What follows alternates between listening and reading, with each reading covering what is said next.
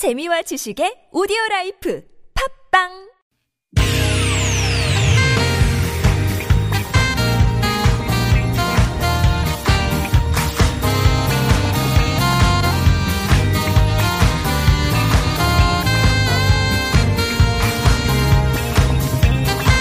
이유가 뭐지? 도대체 뭐 때문에? 세상만사 궁금한 이야기들을 꼼꼼하게 들여다봅니다. 최진봉의 왜?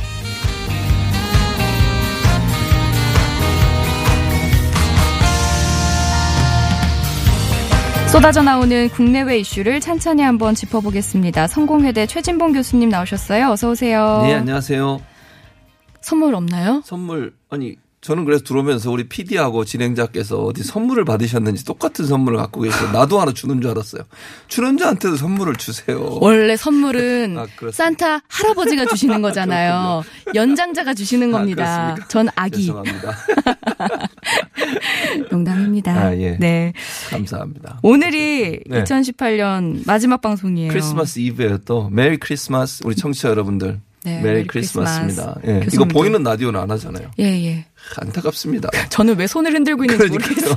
저는 그래서 순간 보이는 라디오인가? 저도 손을 흔들어야 되나 이런 생각이 들었습니다. 어, 2018년 이제 며칠 안 남았는데요. 예, 예. 교수님께는 2018년 어떤 해였나요? 바빴죠. 네, 음. 바쁘 바쁜 한 해였어요. 제가 뭐 이제 그 여러 가지 일을 하다 보니까 어, 교수도 하고 방송도 해야 되고 이래서 네. 좀 바빴는데 계속 더 바쁘고 싶습니다. 어쨌든 예, 응원하겠습니다. 감사합니다. 오늘 김혜자 아나운서가 몸에 감기가 들어서 지금 약간 힘이 없습니다. 제가 진행을 끌고 나가야 되는 상황이 돼서 지금 참 안타깝다는 생각이 드는데 아닙니다. 아, 저는 그렇습니까? 괜찮습니다. 알겠습니다. 예, 예, 괜찮습니다. 국가적으로도 이런저런 일 많았습니다. 네, 그래서 그렇습니다. 오늘은 우리 네. 사회를 들썩이게 했던 2018년의 이슈들을 차분히 짚어보는 시간 됐으면 좋을 것 같은데요. 예. 먼저 한반도 평화와 관련해서 예. 2018년 가장 핫한 뉴스. 이 한반도 평화가 가장 핫했지만 그렇죠. 그 속에 어떤 네. 내용들이 있었을까요? 아무래도 이제 남북 정상회담을 세 차례나 했어요. 1년에. 이건 정말 획기적인 일이죠. 네. 지금까지 한 번도 이런 1년에 한 번이 아니라 몇 년마다 한 번씩 열렸던 그런 그 남북 정상회담이었는데 아주 그냥 그 어, 판문점에서 한 번 만났고요. 네. 또 우리 대통령이 직접 그 어, 어디야 평양을 방문하기도 했었고 그리고 또 우리 대통령이 평양 방문해서 그 북한 주민들 앞에서 그 많은 수많은 군중들 앞에서 아, 핵 없는 사회를 만들겠다 한반도를 만들겠다 확언하는 그런 어떤 어, 연설도 하시고 또 직접 북한, 북한 주민들하고 대화도 하고 식당도 찾아가시고 이런 모습 네. 보여줘서 너무너무 그 한반도 평화에 대한 뭐랄까요 그 기대 그리고 희망 이런 부분들을 보여준 점 그리고 필요하면 언제든지 만날 수 있다는 모습을 보여줬잖아요. 예전에 한 번 만나려면 엄청나게 고생했거든요. 네. 여러 번 미리 만나서 하고 근데 지난번 2차 정상회담 같은 경우에는 그야말로 정말 깜짝 만났잖아요. 그때 북미 관계가 교착 상태에 빠져가지고 북미 회담이 거의 뭐 무산될 위기에 처해 있을 때 판문점에서 깜짝 만나서 거기서 문제를 해결하고 북미 회담까지 연결이 됐으니까 이 두 정상이 어쨌든 한반도 평화 정착을 위해서 노력하겠다는 의지를 보여줬다고 보여주고 또 하나는 그것이 북미 회담을 견인하는 중요한 역할을 했다는 점. 그래서 우리 문재인 대통령이 늘 얘기하시는 것처럼 운전자론이라고 우리가 보통 얘기하잖아요. 한반도의 평화에 어쨌든 중개자 역할 그런 역할을 북미 간에서도 할 수 있는 그런 어떤 틀을 마련했다는 점에서 의미가 저는 크다고 보여지고 또 그 백두산에 두 정상이 같이 올라가서 사진 찍은 사진 있잖아요. 네. 지금도 기억 어, 그때만 생각하면 참 감격이 되는데 그런 모습 보면서 정말 그 남북이 통일이 돼서 우리 국민들도 어, 천지에 가고 또 북한 주민들도 한라산에 갈 수 있는 그런 어떤 시대가 빨리 왔으면 좋겠다는 생각이 들고 안타까운 것은 이제 아직 김정은 답방 음, 문제가 아직 어 발표가 안 되고 아직 확정이 안 돼서 좀 안타깝긴 하죠. 물론 뭐 어, 오늘 뭐 무슨 기사 한번 나왔었죠. 예. 예. 근데 청와대에서는 그건 공식적으로 아니라고 어, 해명을 했고요. 그런 상황이기 때문에 당장은 이루어지지 않더라도 빠른 시간 안에 어, 김정은 위원장의 답방이 이루어져서 한반도 평화에 대한 어떤 진전이 좀 속도를 냈으면 좋겠다 이런 생각이 들었습니다. 네. 두 번째로 예. 국내 정치 분야에서도 뉴스가 참 많았는데요. 예. 가장 핫했던 뉴스 어떤 게 있을까요? 아무래도 이제 최근에 그러니까 어, 연초보다는 연말에 일어난 일들이 우리 국민들 머리에 많이 남잖아요. 유치원 3법 아무래도 이제 많이 기억하실 거예요. 지금 네. 사실은 이것 때문에 임시국회 열었는데 12월에 지금 지금 처리될 수 있을지도 모르겠어요. 그리고 계속 의견 차만 확인하고 예, 그러니까요. 있는. 여야가 계속 부딪히고 있잖아요. 음. 저는 저는 늘 제가 중립적으로 한다고 말씀을 드리잖아요. 자유한국당 이런 모습은 참 안타깝다는 생각이 들어요. 그러니까 국민들이나 어, 부모님들의 입장을 생각한다면 이럴 수가 있을까? 네. 그 저는 그렇게 생각해요. 저는 국민의 입장에서 물론 저는 이제 애가 커서 할아버지 정도 돼야 되는 상황이 됐는데 약간 남아 있는 것 같은데 아까 할아버지 얘기가 그렇죠. 그래서 그 마음으로 말씀을 드리면 정말 이러시면 안 됩니다. 국회의원들이 국민이 정말 뭘 원하는지를 좀 아셔야 될 것 같고요. 네. 유치원 3법이 해결이 안 되고 만약 12월에도 이게 처리가 안 되면 이제 그러면 정부가 주도적으로 하겠다고 그래서 대통령이 분명히 얘기했습니다. 음. 생활적폐라고 이거는. 그리고 이런 잘못된 관행들은 뿌리 뽑아야 된다고 그랬고 우리 그 어머니들 젊은 엄마들이 아이를 키우는데 어려움이 없도록 만들겠다고 약속했고 시행령을 바꿔서 그래서 지금 정부가 할 수 있는 모든 방안을 다 하겠다고 그랬어요. 음. 그리고 최근에 지금 논란이 되고 있는 게 뭐냐면 교육청이 지원금을 지원을 안 하기로 했어요. 경기도 같은 경우에. 그게 무슨 말이냐면 처음 학교를 한 프로그램 있잖아요. 김혜자 아나운서 잘 아실 거 아니에요. 처음 학교를 다 등록을 하면 부모님들이 유치원 막 돌아다니면 추첨 안 해도 되잖아요. 네. 온 가족이 다 동원해 가지고 아이 유치원 보내려고 그렇게 어 고생을 해야 되겠습니까? 그리고 당첨되면 무슨 뭐 로또 당첨된 것처럼 좋아하고 떨어지면 울고 음. 이런 이런 상황이 돼서는 안 되잖아요. 누구나 집에서 편하게 인터넷으로 찾아서 할 수 있도록 처음 학교에 모두 다 등록하면 되는데 절반 이상이 등록을 안 했어요 유치원들이. 그래서 이제 교육청들이 어떻게 지금 하고 있냐면 처음 학교에 등록 안 한 유치원들한테 지원금을 끊겠다고 지금 얘기를 했어요. 저는 그렇게라도 해야 된다고 봐요. 그래야 이, 이, 저 제대로 바로 잡지. 지금 국회에서는 법이 통과가 안 되는 상황이고 어머니들이나 아니면 젊은 엄마들 어려움 당하고 있으니까 이 부분을 해결하기 위해서는 정부가 나서서 할 수 있는 방법에 모든 동원을 해야 된다. 저는 그렇게 생각을 하고요. 그래서 제발 이제 얼마 남지 않았습니다. 유치원 3법 꼭 성, 어, 이렇게 통과시켜 줬으면 좋겠다는 생각이 들고 자유한국당 전향적으로 유치원 원장님들 편만 들지 말고 엄마들 편 좀 들어줬으면 좋겠어요. 어? 좀 답답합니다. 그 다음 너무 강하게 얘기했군요. 그 다음을 말씀을 드리겠습니다. 소득주도 성장에 여러 가지 이제 논란이 있었죠. 이게 오늘도 계속 뉴스가 나왔던 네. 게 이제 뭐 최저임금법 시행 개정안도 계속해서 네. 이제 얘기가 되고 있어요. 논란이 되고 있는데요. 그렇습니다. 그러니까 이 부분 같은 경우에는 이제 소득주도 성장을 우리 강하게 민주인 정부가 밀어붙였는데 그러면서 여러 가지 이제 재계나 경영권에서는 여러 가지 논란이 있지 않습니까? 네. 그래서 지금 이제 아마 제가 볼 때는 이번에도 사실은요. 그 최저임금 산입 범위, 그러니까 최저임금 안에 집어넣는 범위 안에 그 주휴수당이라고 있어요. 네. 주휴수당이 이제 어떤 거냐면 아르바이트 하는 학생들이 월요일부터 금요일까지 8시간 이상 일을 음. 하게 되면 일요일 하루는 일을 안 해도 돈을 주는 거거든요. 네. 그러니까 휴일 수당으로 그걸 최저임금 범위에 포함할 거냐 말 거냐 음. 때문에 논란이 됐었는데 그 문제가 이제 사실은 그걸 집어넣어서 하자라고 하는 주장으로 가두고 있다가 정부가 일정 부분 여기에서 변화를 주기로 했어요. 그래서 오늘 어쨌든 회의를 해서 약간의 변화가 있어서 다시 시행령을 고치기로 했거든요. 음. 그러니까 시행령이 처음 만들어져서 차관회의를 통과했지만 정부가 이거를 약간 브레이크를 걸어서 어 재계 이름 그러니까 목소리를 조금 들어주는 쪽으로 방향을 틀고 있고요. 또 하나는 뭐 근로시간 단축 문제 있지 않습니까? 네. 52시간 이게 정착이 됐는데 오늘 이제 총리가 그런 얘기를 하신 것으로 제가 알고 있는데 그 요 이제 사실은 1월 1일부터는 어기면 처벌하게 돼 있어요. 이걸 조금 유예하는 방안을 고민하고 있는 것 같고요. 또 하나는 이제 단축 그 어, 어, 단축 된 기간이죠. 그러니까 근로시간 단축에 그 유, 유용 유도리라고 그래야 돼. 우리가 보통 얘기해야 되는데 어떻게 얘기해야 되죠? 이게 단 단기적으로 탄력적으로 운영하는 그런 거 있잖아요. 예컨대 지금 현재는 3 어, 유도리는 일본 말이니까 쓰면 안 된다고 지금 PD가 말씀을 하죠. 유도리가 아니고요. 탄력적으로 굳이 또 안 쓰셔도 된다고 보내셨습니다. 그래서 어쨌든 탄력적으로 근무 시간 단축을 활용하는 방법. 요걸 지금 네. 3개월로 돼 있거든요. 네네. 요걸 늘리는 방안. 네. 6개월 또는 음. 1년으로 늘리는 방안을 이제 고민하고 있어요. 그래서 유예 기간을 주는 거죠. 그렇죠. 그러니까 네. 정부 입장에서는 경영계 목소리를 좀 들어주겠다는 음. 거예요. 왜냐하면 경영계가 지금 죽겠다고 계속 난리잖아요. 그러니까 물론 노동계도 나름대로 필요한 부분을 고쳐야 되겠지만 또 경영진의 목소리나 그 어, 이제 산업계의 일정 부분 반영을 해서 어느 방향 이 경제 발전에 도움이 될 거냐 하는 부분으로 수정을 좀 해나갈 것으로 저는 보여져서 앞으로는 이 부분도 해결이 될 것으로 보여지고요.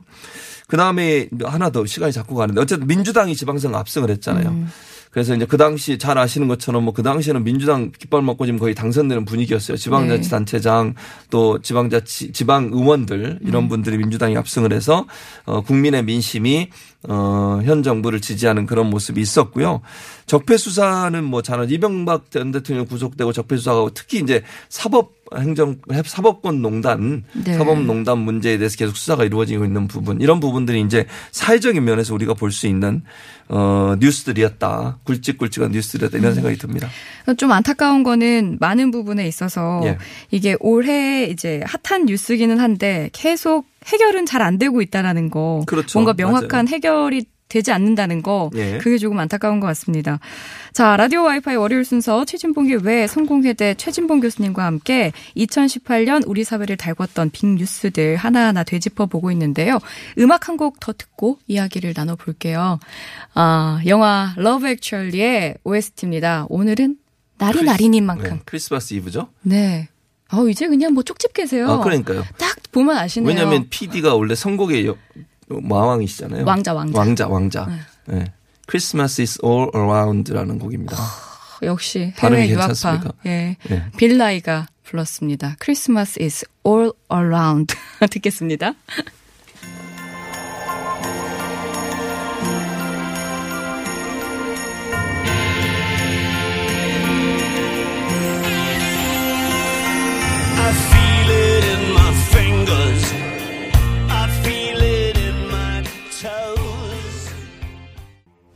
빌라이 is all around였습니다. 어, 영화 막 장면이 떠오르네요. 이 빌라이가 우스꽝스럽게 춤추고 노래하는 모습이 어, 안 보셨다고요? 아, 예. 그걸 굳이 또 제가 제가 PD한테 했더니 이제 김혜자 아나운서 저한테 아니 한번 보세요. 너무 좋아요. 알겠습니다. 연말에 예. 보면 참 좋은 제가 영화입니다. 중간 중간 그 스케치북 넘기는 것만 기억이 나네요. 그죠, 그게 않았지만. 명장면이었죠. 네, 맞습니다. 네. 자, 오늘은요, 예. 2018년 우리 사회를 달궜던 빅 뉴스 하나하나 되짚어보고 있는데요. 음, 끝으로 예. 사회 분야, 예. 문화 분야, 사회 문화 분야에서 예. 어떤 뉴스가 있었는지, 어떤 뉴스가 대한민국을 강타했는지 알아볼까요? 아무래도 이제 그 30년 만에 안방에서 열린 올림픽이죠. 기억나시죠? 이게 워낙 음. 평창. 오래돼가지고 기억이 좀 가물하실, 가물가물 하실 수 있는데 평창 올림픽이 우리나라에서 네. 열렸잖아요. 그리고 우리나라가 정말 우수한 성적을 거뒀고 음. 컬링 팀이라든지 그냥 동계 스포츠가 우리나라가 약했잖아요. 그런데 이번 대회에서 많은 신인들을 발굴했고 또 네. 능력 있는 사람들을 많이 발굴했죠. 물론 컬링 국가대표팀은 나중에 또 여러 가지 논란이 있었지만 음. 그럼에도 불구하고 평창 올림픽 그다음에 평창 올림픽 때문에 남북 관계가 많이 개선이 됐어요. 네. 그때 이제 어, 김여정도 왔었고 그다음에 어 대표단들도 왔었잖아요. 그러면서 남북 관계 발전에 중요한 어떤 계기가 됐던 점. 그러면 평창 올림픽은 잊을 수 없는 대회가 됐죠. 그 점이 하나 이제 문화계 체육계에서 중요한 이슈였다고 볼 수 있고 또 하나는 좀 슬픈 얘기긴 하지만 우리 사회 한반도를 뒤덮었던 미투 가 사실 이제 이게 처음에는 그 서지현 검사로부터 시작이 됐잖아요. 네. 거기서 시작이 돼서 문학계로 퍼졌죠. 최영미 시인도 얘기하셨고 이제 그 여러분들이 이제 와서 말씀을 하셨고 그리고 이제 이게 어디까지 퍼졌는지 이제 정치계로 퍼졌잖아요. 그리고 대권 유력한 대권 후보였던 한 분 그분도 결국은 지금은 이제 재판을 받고 있는 상황이 됐고요. 미투 열풍이 여기서 끝나는 게 아니라 이제 전국적으로 전 지역으로 이게 확산돼 갔잖아요. 그래서 영화계도 많이 자 조재현 씨 문제라든지 여러 가지 문제가 있었고요. 그래서 이제 이런 부분들이 오달수, 조재현 또 김기덕 감독의 그런 문제가 있었고 그래서 우리 사회에 뿌리 깊게 남아 있었던 남성 우월주의 사회 어떤 관점들 그리고 그 위력에 의해서 어 여성들을 이렇게 비참하게 만드는 나쁜 행동들 이런 행동들의 사회가 다시 한번 각인되고 또 어, 새로운 어떤 그 사회를 치유하고 변화시키는 계기가 됐다는 점 물론 아직까지도 갈 길은 멀다고 저는 네. 생각을 합니다. 특히 이제 그 어, 안희정 전 지사 같은 경우에 어 재판 결과에 대해서 지금 이제 피해자 입장에서는 받아들일 수 없는 부분이라고 얘기를 하고 있고 또 조민기 씨 같은 경우는 아시는 것처럼 경찰 조사 중에 안타까운 선택을 했었고요. 그래서 한국 사회가 미투 운동 때문에 어 여러 가지 혼란이 있었던 그런 어 아, 사회 이슈가 있었고 또 하나 이제 국민들을 분노했던 거 의뢰 분노죠. 의뢰 분노. 갑질입니다. 갑질. 아, 끊이지 않았죠. 갑질이었죠. 대한항공에 시작해서 아시아나로 넘어왔고요. 그리고 이제 다른 여러 가지 뭐 호식이 두 마리 치킨도 그렇고 여러 가지 이제 그 갑질 그 뭐, 뭐 간장 회사도 있었고요. 뭐 수없이 많았죠, 사실은 갑질행위가. 그런 갑질 문제가 우리 사회 에 얼마나 뿌리고 있게 남아 있었냐 하는 부분들을 볼 수 있는 그런 어, 계기가 돼서 물론 이것도 저는 아직까지도 이거는 뿌리가 안 뽑혔다고 생각을 해요. 그러니까 막 변죽만 올리고 끝나버리면 안 되잖아요. 네. 이게 진짜 근본적으로 해결이 돼야 되는데 그런 해결 부분이 해결 안 돼서 아직까지 진행형이라는 점이 안타깝고 이게 좀 빠른 시간에 해결됐으면 더 좋겠다는 생각이 들고 아직도 우리 사회에 갑질을 해가는 많은 사람 뭐 운전기사 폭행하고 이런 거 많잖아요. 네. 심지어는 잘 아시는 것처럼 아주 어린 초등학생이 나이 많으신 운전기사한테 막 함부로 하는 거 그런 것도 녹, 녹취록이 공개가 됐고 그 다음에 이제 또 하나 사회 우리 사회에 큰 변화를 줬던 게 노동시간 단축 문제입니다. 주 52시간이 정착이 되면서 그러니까 저녁이 있는 삶이라고 하는 부분 물론 이 것도 300명 이상 어, 어, 사업장에만 적용이 됐고 이제 새해가 되면은 좀 더 강화돼서 적용이 됩니다. 그래서 우리 직장인들이 정말 삶을 조금 그 어, 뭐랄까 좀뭐 즐기면서 살 수 있는 그런 구조가 됐다는 점 이런 점들이 어, 사회 문화 면에서 우리가 볼 수 있는 그런 어, 이슈들이었다고 볼 수 있을 것 같습니다. 짧게 예. 2019년 어떻게 보시나요? 아무래도 아직은 정치권은 어둡다고 봐요. 그 날씨로 말씀을 드리면 정치권은 이제 뭐 어둡고요. 언제 태풍이 불지 모를 것 같고요. 빠른 시간 안에 좀 해결됐으면 좋겠는데 여러 가지 지금 현안들 민생 법안들 유치원 3법을 포함해서 그런 부분들이 빨리 해결되고 또 위- 위험의 외주화라고 그래서 그 김용균 씨 네. 사망 사건 이후에 그거 바꾸겠다고 했는데 그것도 지금 아직 해결이 안 되고 있는 상황이에요. 그래서 국회가 좀, 좀 햇빛이 쨍쨍 쬐으면 좋겠는데 아직도 우, 우울한 우주, 우중충한 그런 날씨 를 보여준다고 볼 수 있고 경제 문제도 사실 좀 어려운 부분이 있어요. 그 부분도 우리 정부가 좀 적극적으로 나섰으면 좋겠고요. 마지막으로 한반도 평화 프로세스가 잘 될 수 있도록 김정은 위원장의 이 TBS 항상 듣고 계신다고 제가 알고 있었, 알고 있는데 꼭 답방을 빠른 시간에 해주셔서 한반도 평화 프로세스가 빨리 이루어졌으면 좋겠다. 제 희망 사항이었습니다. 네, 짧은 시간 안에 2018년 정리해보고 2019년도 전망을 해봤습니다. 지금까지 최진봉 교수님이었습니다. 예, 고맙습니다. 감사합니다.